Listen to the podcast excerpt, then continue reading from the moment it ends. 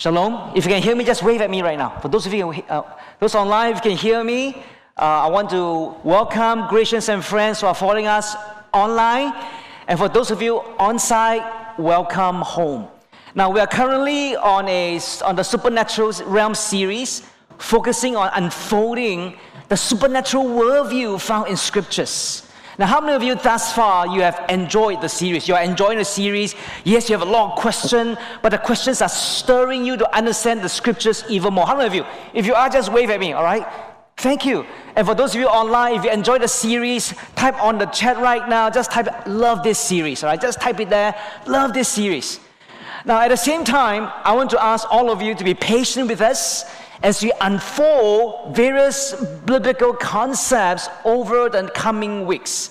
Now, many have asked questions, very good ones, regarding and relating to topics that we will be touching on in the coming weeks, in the coming sermons. So bear with us as we unpack important concepts systematically for all of you. So, so be patient with us.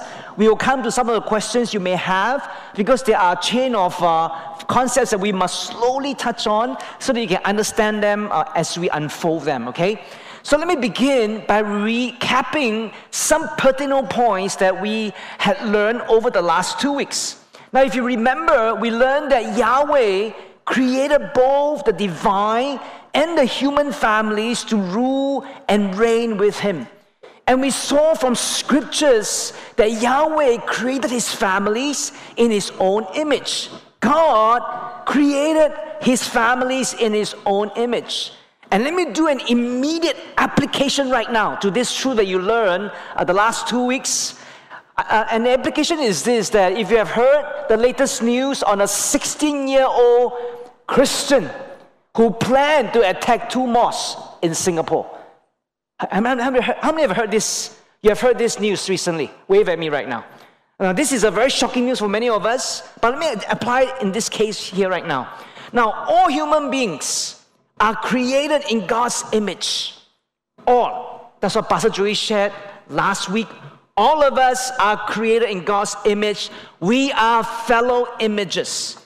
And to use violence against a fellow human imager is not biblical, it's not scriptural at all, and it's against God's intent for every one of us.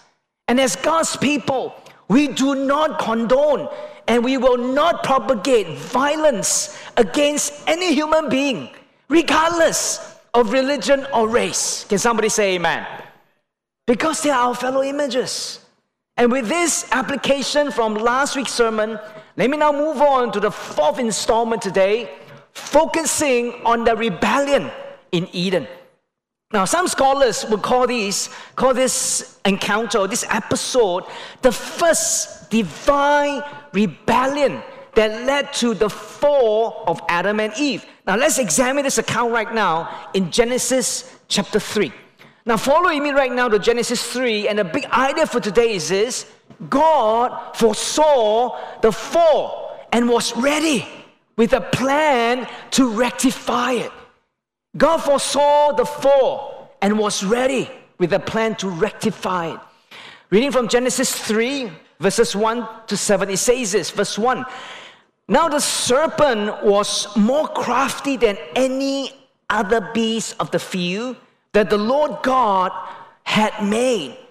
And he said to the woman, that means this, the serpent said to the woman, Did God actually say, You shall not eat of any tree in the garden? And the woman said to the serpent, We may eat of the fruit of the tree in the garden. But God said, you shall not eat of the fruit of the tree that's in the midst of the garden, neither shall you touch it, lest you die. But the serpent said to the woman, You shall not surely die. For God knows that when you eat of it, your eyes will be open and you'll be like God, knowing good and evil. Now, when we read this infamous account in Scripture, we need to ask who and what is this serpent? Who and what is this serpent? Was this an animal that could speak? Or was it something else? Have it ever occurred to you when read Genesis chapter 3? Why, why is it that this serpent that could speak? Is this something, is, it a fairy tale? Is this something that's so strange? Why, why could a serpent speak? And, and let me right now dive deeper into this. Now, the original word, Hebrew word for the, for the word serpent, is actually the word nahash. Nahash. Now, in the ancient Near Eastern worldview, it was not strange to have divine beings that appeared in a serpentine form to dispense divine revelation and knowledge.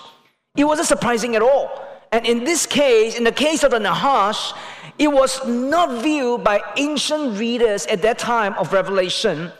They did not view it as a, a, a animal, a snake that could speak alone. No. It was also not because a spirit possessed a snake and enabling it to speak. And that's not true as well. Now, the Nahash was a divine being in the ancient worldview. The Nahash, the serpent, was actually an ancient divine being. And let me unpack that further. Now, you even notice in Genesis 3, Eve, Eve, Adam and Eve, the Eve, was not frightened at all by the Nahash. She was comfortable with this divine being and engaged him in a friendly conversation. And that's why in Genesis 3, you never read the account that, that this Eve was shocked. Oh, who are you? Why are you speaking to me? How can a snake speak? You don't read that. No, at all. Why? Because in their worldview, it was a divine being. Eve was not guarded against the Nahash at all because she knew this divine being and she was comfortable with him. The Nahash could very well be a member of God's divine council whom Eve trusted. So, who exactly is this Nahash that Eve trusted and yet it rebelled against God? Who is this divine rebel who started the first divine rebellion in Genesis 3? Now, scholars believe that there are two passages in the scriptures that describe the same divine rebel who went against Yahweh's purpose and was eventually cast out of heaven and down to the underworld. And these two passages are found in Isaiah 14 and Ezekiel 28. And let me give you the context right now of these two passages, and we will look at it later. But let me give you the context right now for Isaiah 14 and Ezekiel 28. Isaiah 14 is written against the human king of Babylon. And Ezekiel 28 is written against the prince of Tyre, another nation. Although the two passages are written against human kings, the imagery of pride and rebellion is taken from the primeval fall of a divine rebel. And let's examine right now these two passages to find out more about this divine rebel and his relationship with the Nahash. Isaiah 14. Isaiah 14, reading from verse 12. Isaiah 14 12 says this How you are fallen from heaven, O day star, son of dawn. How you are cut down to the earth, you who laid the nations low. You said in your heart, I will ascend into heaven above the stars of God. I will set my throne on high, and I will sit on the mount of assembly Similar language, remember? If you heard this before, two weeks ago I touched on this. I will sit on the mount of assembly in, in the far reaches of the north. Now, if you recall, we learned that the context of a star, when you hear the word star in Old Testament, it refers to a divine being. And so when we see the terms such as a day star, the morning star, or the stars of God, immediately we must connect to divine beings in Yahweh's council. And I touched on that two weeks ago. And we touched on this the concept of the sons of God. And if you are new with us, do go back to the divine family part one to understand this vital component from our YouTube, all right? So if you don't understand it, please go back two weeks ago. We actually touched on this and do revise it again, uh, revisit the video again, and understand the concept of the sons of God. Let me carry on right now in verse 14. It says here, I will ascend above the heights of the clouds. I will make myself like the most high. But you are brought down to Sheol, to the far reaches of the pit. Now, these four verses in Isaiah describe a divine rebel cast down from heaven because of his ambition to be above the sons of God, the stars of God, and to be like Yahweh, the Most High. Now, this divine rebel wanted to be like Yahweh because he knew, he knew that he could never, never have the status and power as the creator Yahweh. No way, because he was a creature, a creator being. And he knew he could never be Yahweh. So he wanted to be like Yahweh. And let's see right now the next passage in uh, Ezekiel 28, because Ezekiel 28 gives us more information on this divine rebel.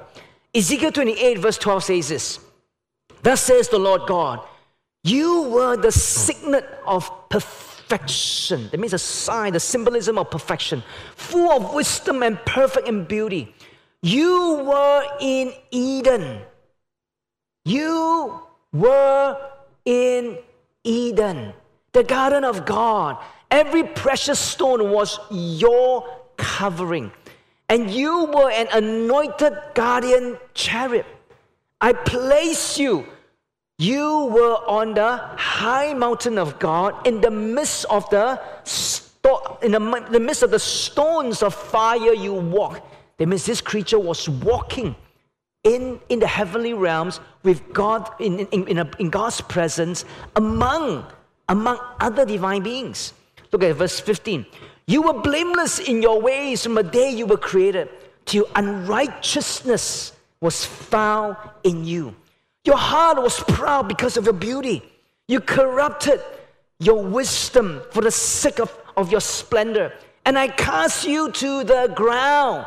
I expose you before kings to feast their eyes on you. Now, these four verses again give us more information on this divine rebel. And let me do a, a, quick summary right now. Verse 13 tells us that this divine rebel was in Eden. Now, the very place where Eve had a conversation with the Nahash. Remember Genesis 3? It was, in, it was Eden. And this divine being was there too. Verse 14 Verse 14 tells us that he was also a guardian cherub. A cherub refers to a divine being whose primary responsibility was to guard the throne room, the throne of God, the throne of Yahweh. So we can see from verses 13, 14 that this divine rebel was in Yahweh's presence and also in Eden, given his important role as a throne guardian. Now, with Isaiah 14 and Ezekiel 28 in this background, the serpent and the Nahash in Genesis 3 was a throne guardian who rebelled against Yahweh. And because of this rebellion against Yahweh, the fallen throne guardian was eventually cast out of heaven. And the question is this when he was cast out of heaven, where did God send him to? Where did he go? After the rebellion, God sent, uh, sent judgment and punishment to him. So, where did God send him? In Isaiah 14 15, it says that he was cast down to Sheol, S H E O L, Sheol, which is the underworld. Sheol contains the meaning of underworld. In our English Bible, Ezekiel 28 17 says that he was cast down to the ground.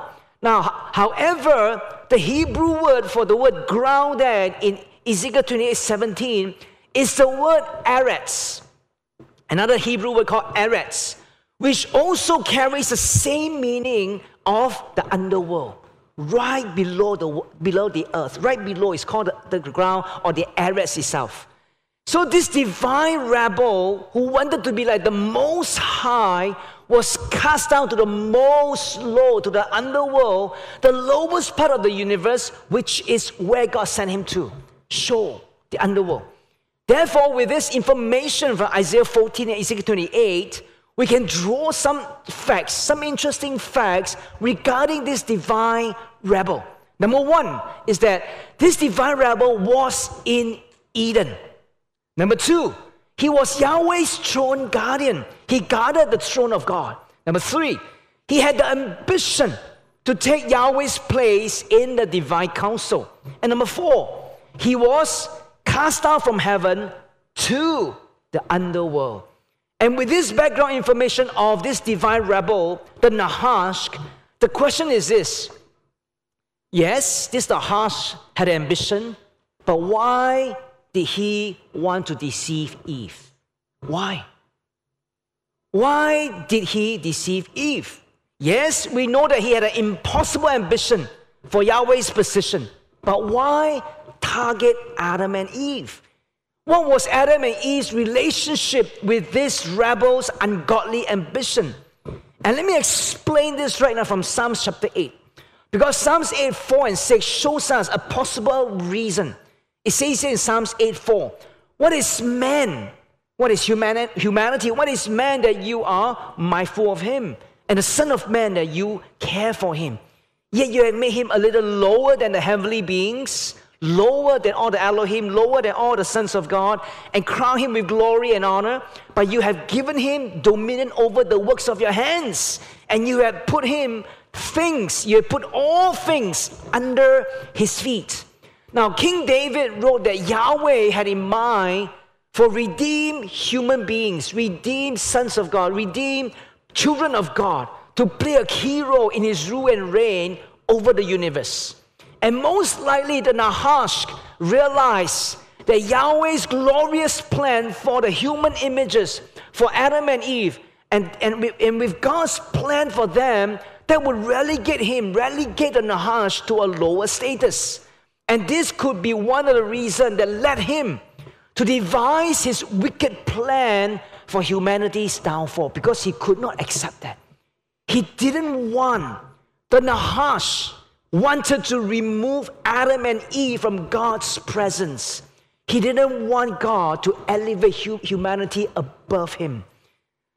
So, with that, the Nahash wanted humanity out of Yahweh's divine purpose to rule and reign with him. But thankfully, we thank God, thankfully, Yahweh was not caught off guard by the Nahash rebellion. Yahweh was ready. He was ready with a divine salvation plan to ensure that his purpose for the human images will continue. And let's see right now Yahweh's salvation plan for humanity. And reading from Genesis 3:14 now. Let me jump back to Genesis 3, verse 14. It says this The Lord God said to the serpent, Because you have done this, curse are you above all livestock and above all the beasts of the field. On your belly you shall go, and thus you shall eat all the days of your life.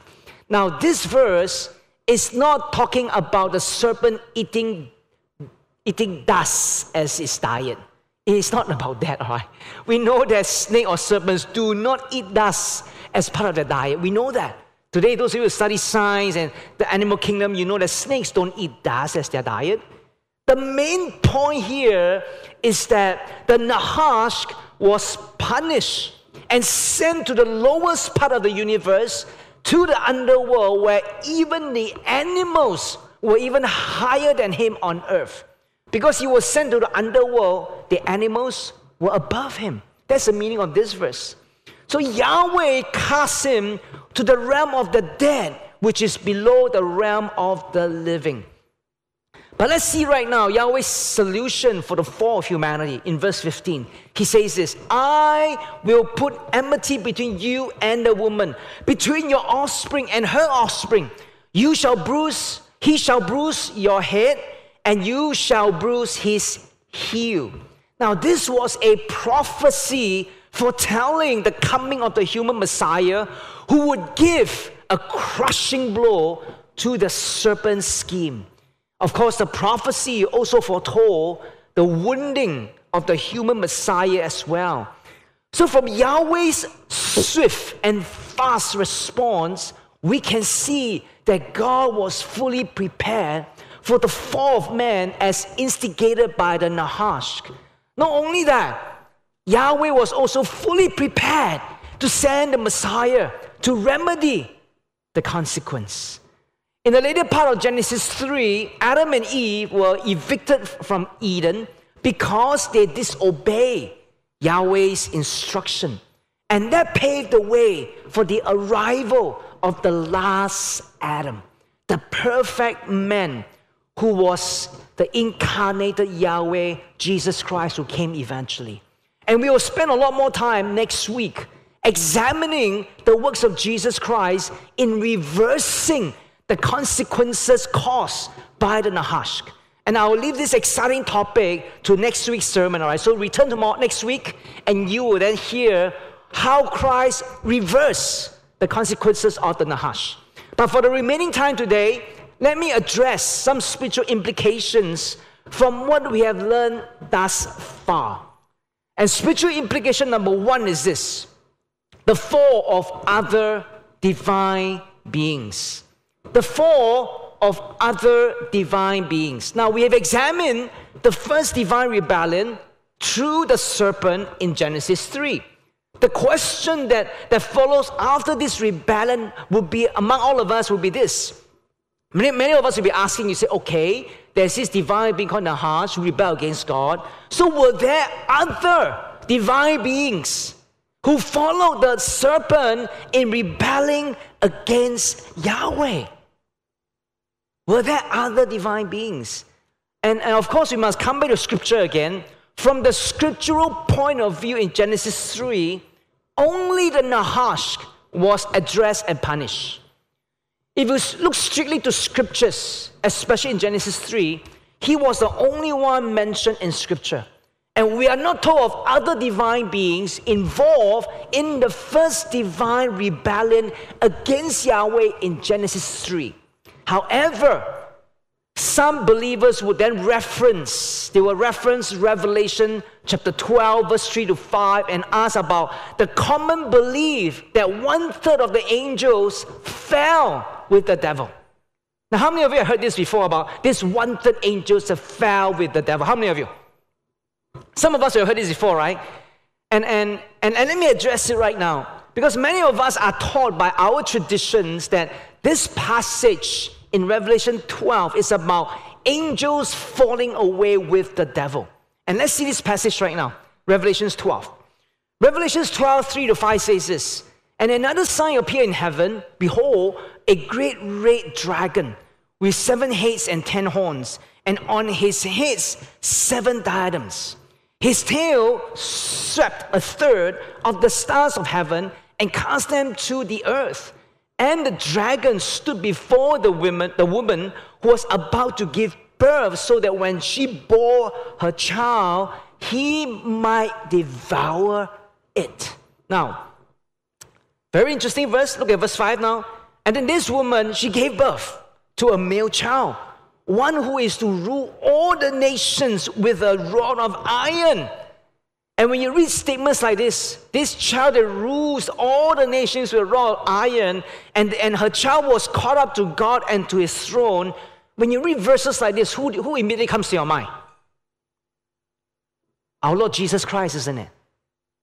Immediately, it, it comes to your mind, our Lord Jesus Christ. So let me unpack right now the context of this passage right now in Revelations 12. Revelations 12 is often misunderstood to justify the fall of the third of angels from heaven. And I must, I must confess that I was one of the culprits who once propagated that. I used to teach that myself, okay? However, the context for Revelations 12 is the birth of Jesus Christ, the Messiah. Revelations 12 is talking about the birth of Jesus Christ, the first arrival of Jesus Christ. And the woman in the passage refers to Israel. Israel was a nation that gave birth to Jesus. So the passage describes the woman about to give birth to the Messiah and with the dragon waiting, waiting to destroy this child.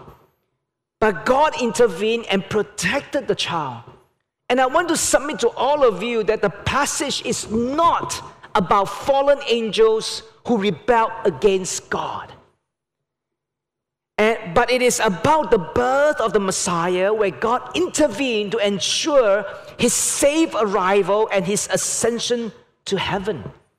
Revelation 12 is not related with the first divine rebellion that took place in Genesis 3.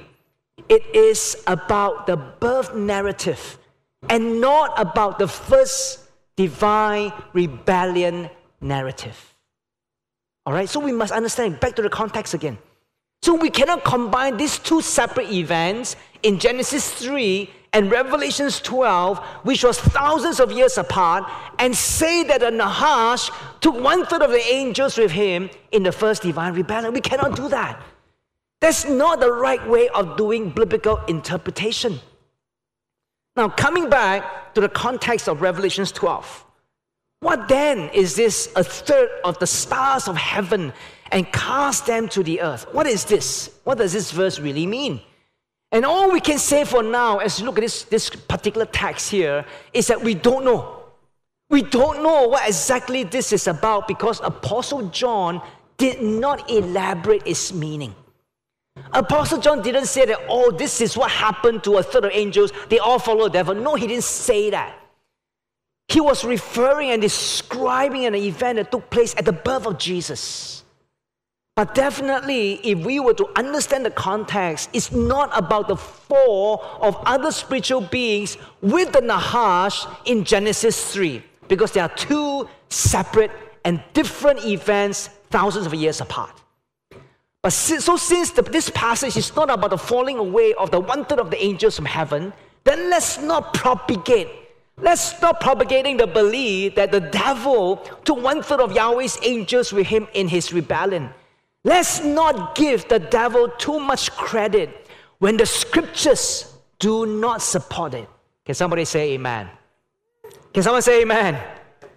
So we can see that it's not the right inter- interpretive approach to derive a theological belief based on one verse, especially without understanding its context. And we must avoid coming out with a theological belief based solely on one verse or one statement in the scriptures. Now, of course, some of you may ask, does it mean that God cannot speak to me from any Bible verse? Is it true, Pastor, that, that then, then God cannot speak to me since we must understand everything in, in the biblical context? No, no, that's not what I'm saying. I'm not saying that. God can and will speak to you from His Word when you read the Scriptures. And sometimes during your personal devotion time, the Holy Spirit can speak to you from a particular verse without you fully understanding the context. Now, how many of you have experienced that before? You don't fully understand context, but it just speaks to you. How many of you? Yes, I see some hands here, very good. And for me as well. And sometimes when I do my devotion, God will speak to me from a verse, and, and, I, and, I, and I wasn't doing any like deep Bible study. Just God used that phrase to speak to me. And, and that's happened to me. So, yes, it can happen because God can do anything to speak to you, anything at all. Using a verse, using an event, using nature, using flower, using anything to speak directly to you. But, church, remember, we cannot use my personal encounter with God and make it into a theology for everyone. That is not correct.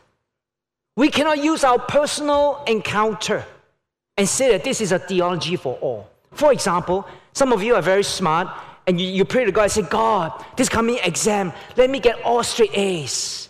All straight A's, oh God. And God, and it really happened, you got all straight A's. And then after your next prayer will be, God, after straight A's, I want to get a president scholarship. The most prestigious one, president scholarship. And you prayed. And God gave you the president scholarship. And but you but they were, they, that is your unique encounter with God. God spoke to you and said, God, God will do it for you. But you can go around telling everybody, all two, three hundred of us say, all of you can get straight A ones. All of you will be president scholars. You can't. You cannot do that. That's not right because it's God's personal word to you. It's a kairos word for you. God used something to speak to you. It's meant for you at that moment and only for your situation. But that kairos word for you cannot become a general theology for all. It cannot be. And that's how we can avoid false teachings among us by not teaching personal encounters as general theology for all. All we can say that God is faithful, God knows our situation, and God will be there for you. And not say that, hey, I want you to know, uh, all of you get straight A ones. Huh? Just pray. No need to study, just pray. And the next 200 of you, all of you will become present scholars, huh? Because it happened to me. No, you can't. It just doesn't work that way. So, coming back to Genesis 3 and Revelation 12, it does not mean that, that there were no other re- divine rebellions in scriptures. There were. There were other divine rebellions in heaven, and at least two other divine rebellions recorded for us in the scriptures, which we will examine in the coming weeks, okay? So you must come back again and we will then teach you more about other divine rebellions. And I'll reserve these exciting episodes for future sermons in the series.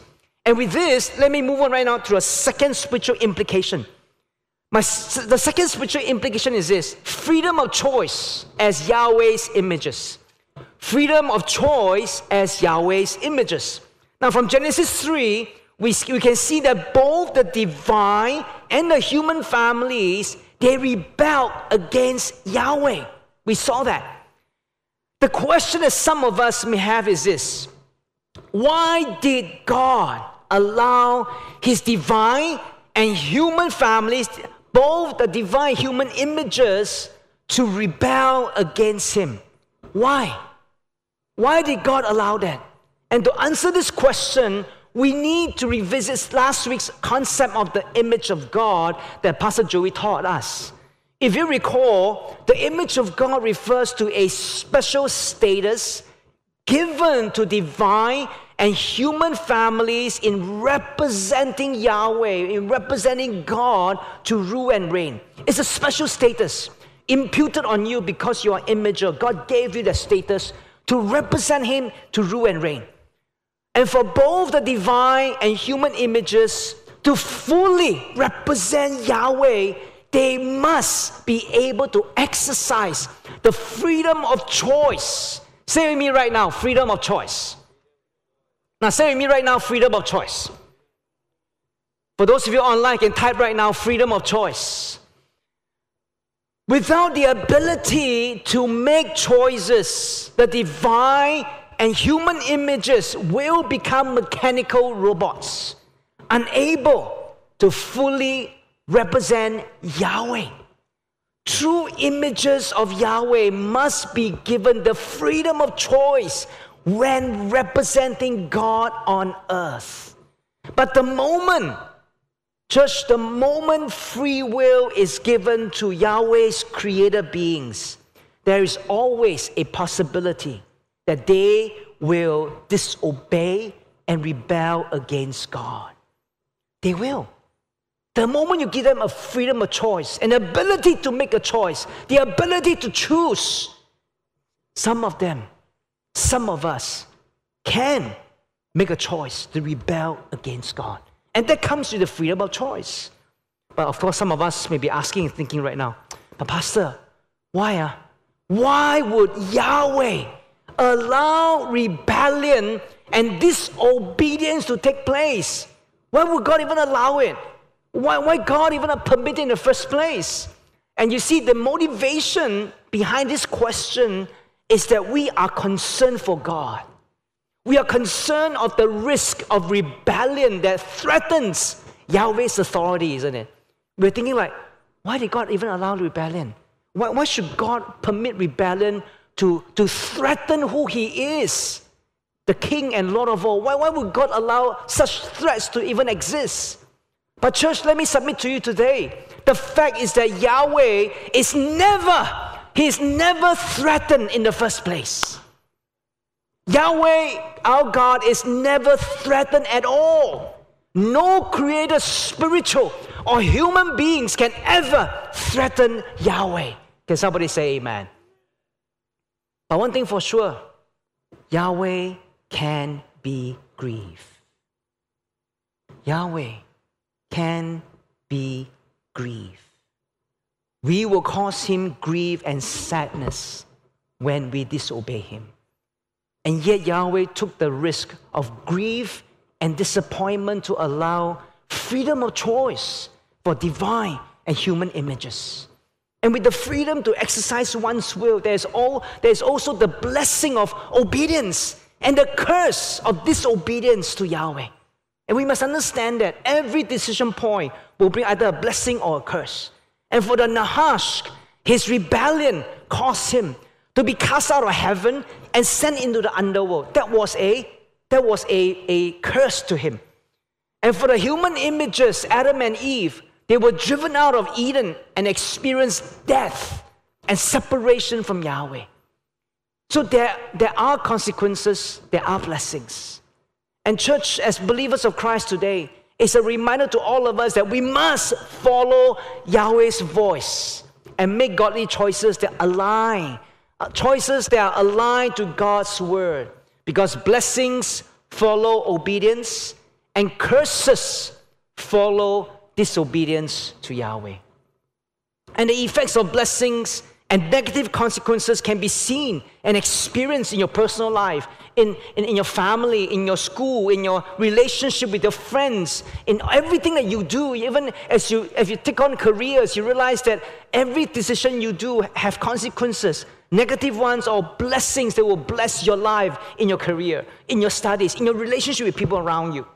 And as we image God, as we represent Yahweh as students, as some of you here as students, as, as young working adults here, as you represent God as His images, bring blessing. Bring blessing to the arenas that God has placed you there for. Determine today what you want to bring into those areas of your life blessing or curses. Determine for yourself right now. In your, in your school, in your class, in your CCA, in the things that you're involved with, involved in. What do you want to bring there? Blessing or curses? You choose. And I urge you to bring blessing so you can be a godly imager who brings God's presence and life in everything that you touch. Can someone say amen? Can someone say amen? And with that, let me conclude by summarizing the main teaching points for today. And number one is that Nahash led the first divine rebellion in Eden. We saw that story in Genesis 3. And because of that, Yahweh cast the Nahash into the underworld. And number three, Adam and Eve lost their places in Eden and, was, and they were separated from God. They were then separated from God. And number four, Yahweh would send the human Messiah to reverse the consequences of their rebellion. And we will visit that next week. So, with this, let me close in prayer.